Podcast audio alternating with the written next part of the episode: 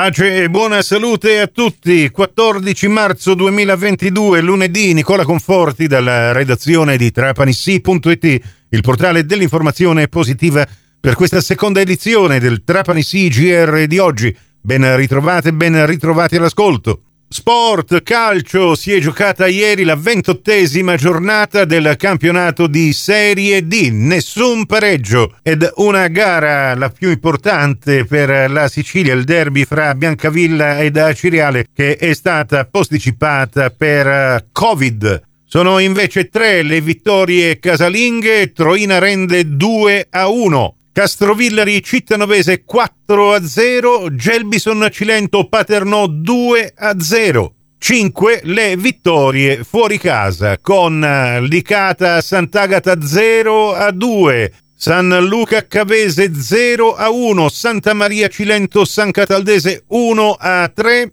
Portici Real Aversa 2 a 3 e Giarre Trapani 1 a 2. Al termine della partita il corrispondente di Radio Cuore Dario Giuffrida che ieri ci ha raccontato in diretta calcio su Radio Cuore il match minuto per minuto ha intervistato il tecnico del Trapani, mister Massimo Morgia. Mister, una vittoria importante per il Trapani che avvicina il traguardo che è quello della serenità. È una gara condotta in maniera intelligente dai suoi uomini che hanno comunque sempre provato a costruire con pazienza l'azione e a supportare l'azione offensiva. Una vittoria importante che ci voleva contro una squadra eh, come quella del Giarre che l'ho vista in grande condizione, una squadra che in 10 oggi ha dimostrato carattere, grinta, ma anche gioco, giocatori importanti e quindi eh, è una vittoria che vale doppio perché secondo me abbiamo ottenuto contro una squadra forte e soprattutto qui in casa che si fa, eh, dopo che abbiamo preso il gol ci siamo un po' nervosini ma dopo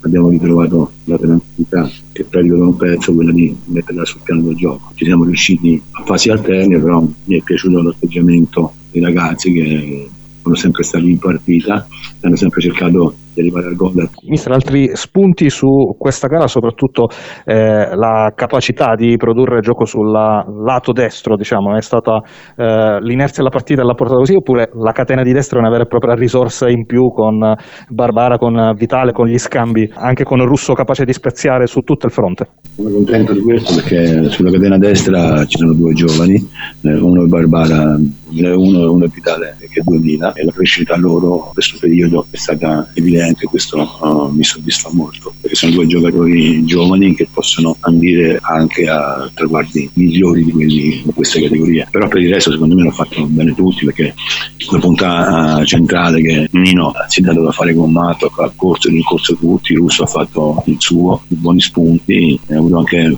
paio di occasioni in cui eh, non so se c'era fuori gioco o meno però ha fatto belle cose. È evidente che i tre attaccanti oggi hanno fatto un pieno loro dovere. Quando giocano bene gli attaccanti ne beneficia tutta la squadra perché gli attaccanti oltre a chiedere bel gioco quando hanno la palla gli chiedo tanta pressione e loro l'hanno fatta tanta oggi. Questo ne ha tratto beneficio sia a centrocampo che dietro però devo dire la verità perché siamo stati anche avvantaggiati eh, dall'inferiorità numerica loro questo è indubbio e apposto detto che il Giarre in 10 ha evidenziato però un grande carattere e una grande personalità. E con il risultato positivo di ieri il Trapani scala la classifica, adesso è dodicesima con 31 punti ed ancora tre partite da recuperare ha scavalcato il San Luca, tredicesima a 30 punti ed è sotto il Portici, undicesima con 32. La Serie D si prende due settimane di pausa, si tornerà infatti a giocare il 27 con la ventinovesima giornata, ma in questi giorni, soprattutto la prossima settimana,